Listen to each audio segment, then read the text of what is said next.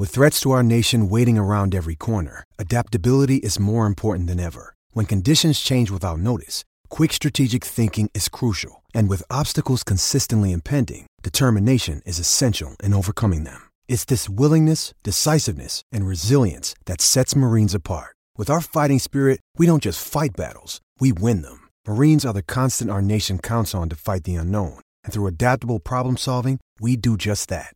Learn more at marines.com. Uh, we had Jesse Puljujärvi over. He's a man of few words, which is, you know, between Jack and myself. Uh, but it's okay because we can cover. But we're, we're, hoping for a little bit longer than 37 seconds for the interview.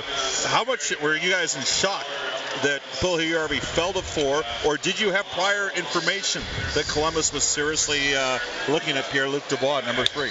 Well, it was an interesting day. Uh, I got the opportunity to spend most of it in the uh, in the war room, if you want to call it that, and uh, the staff, uh, led by Peter Chiarelli and, and, the rest of the group, did a tremendous job because they anticipated uh, a number of different scenarios, really played them out, and one of them was one of those top two or three guys falling to us at number four and of course it happened, and we were prepared to react and and uh, and make the pick immediately. But it's interesting how much uh, strategy and stress maybe goes into um, figuring out what you want to do. Are you going to move down? Are you going to trade the pick? Um, and as it turns out, we got a player that we coveted, and we're excited about him joining our organization. We think that he has a chance to be a, a long-time Oiler, and uh, you know he's still got work to do, and one of them is learning the English language, as you guys found out.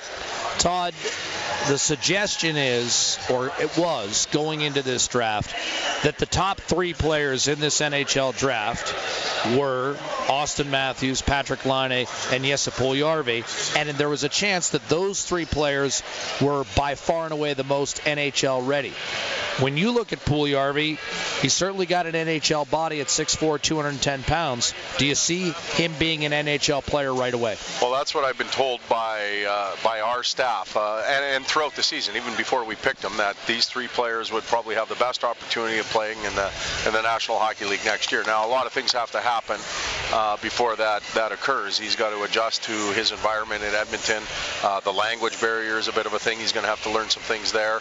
Um, he's going to have to have, come to camp, and we're going to have to determine the type of camp that he had, how he fits our team, and what the best development path is for him. And uh, if he's ready to play, and we think he can contribute, and we're doing the right thing organizationally for him and for us, then he'll play. Um, but I, I, I, think we're talking about something that we can't pin down at this moment. We've got to wait and see what happens, and we've got to take a look at what our team looks like at that point as well. Well, you certainly have some options. Speaking of options, how much consideration was there for Matthew Tkachuk as a? Uh, I mean, I, I look at the team and go, you're certainly at this stage deeper on the left side, possibly with another option come free agency you get the right wing, but did Tkachuk merit serious consideration, or was once you know Puljujärvi fell, he was going to be the guy?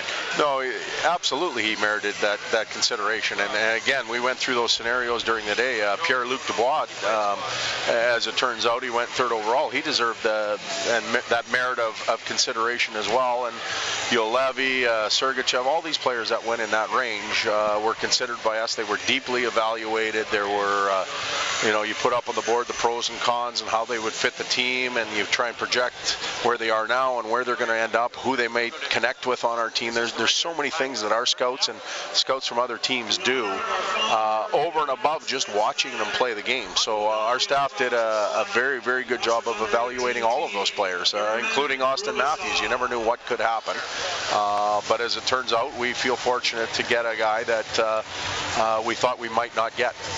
Todd, in your answers, it's overwhelming to me that you see Puljujärvi is a good player, but he's also going to have to adjust as a person, learning the language, how he connects with other teammates. I know you can't configure your team around one prospect, but does it to some degree magnify the importance of already having two assets in the organization, like a Korpikoski, like a Pakarinen, that could potentially help with that adjustment? Does that go into your thinking at all?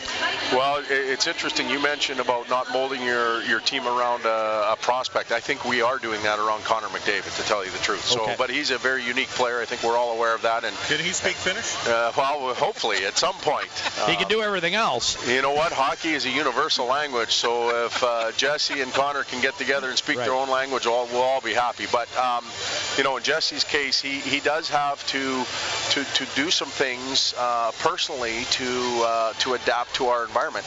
This is a young man that's had tremendous success playing against men, but they've been in uh, in international games. They've been on an international ice surface for the most part. Uh, he has been in a comfort zone with his own countrymen. Um, the the Finns tend to be very uh, hard and and uh, team orientated, which is always a really good thing to have.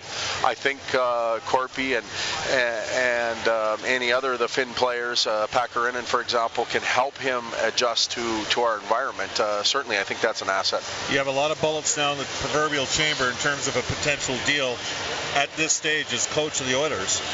And we're only day one into the draft, but are you not concerned, but really intrigued as to see how Peter Chiarelli and his staff, uh, in concert with your thoughts, will upgrade the team's defense? Well, it's it's a goal of ours, um, you know, and one of the things that I've learned throughout the, this process over the last couple of years is that most teams now are building through the draft. It, it's hard to uh, to turn your back on that. Uh, the players that enter the the, the NHL, they're they're priced a little bit lower uh, than the veteran players, but uh, we would like to improve our back end. There's no doubt about it. Uh, it's a goal of ours. Will it happen today? Will it happen tomorrow? Uh, it may or it may not. Uh, one the other thing that been well aware of is is the patience that Peter has. He's going to make a good deal. He's not just going to make a deal for making a deal. And over time, it will get better back there, and and we'll be happy. Todd, finally, I think for the layman out there who's listening to our five hours of draft coverage on 630 CHED, they might be curious to know what the role is of a head coach at the draft. You don't get a chance to see many of these prospects, certainly on a regular basis. So, how would you describe it, just in general terms, from your own experience? Well, get out of the way. Really? Just don't get in the way because it, we do have a uh, a powerful influence over some of the scouting staff. We are the head coaches of, of the NHL team, and if we happen to get in there and overexpress our opinion without doing our homework, it can be dangerous. So, um, you know, we're there. We're here to participate in any type of transaction that we are well aware of and uh, lend our two cents in that scenario. But we're also here to welcome uh, many good young men into our organization, make sure that they feel comfortable. They, uh, you know, they get to shake our hands immediately and, and begin that relationship. It starts right now, and um, you know that's why we're here. But we're staying out of the way. These we've got really good people that do a real good job, and, and let them do it.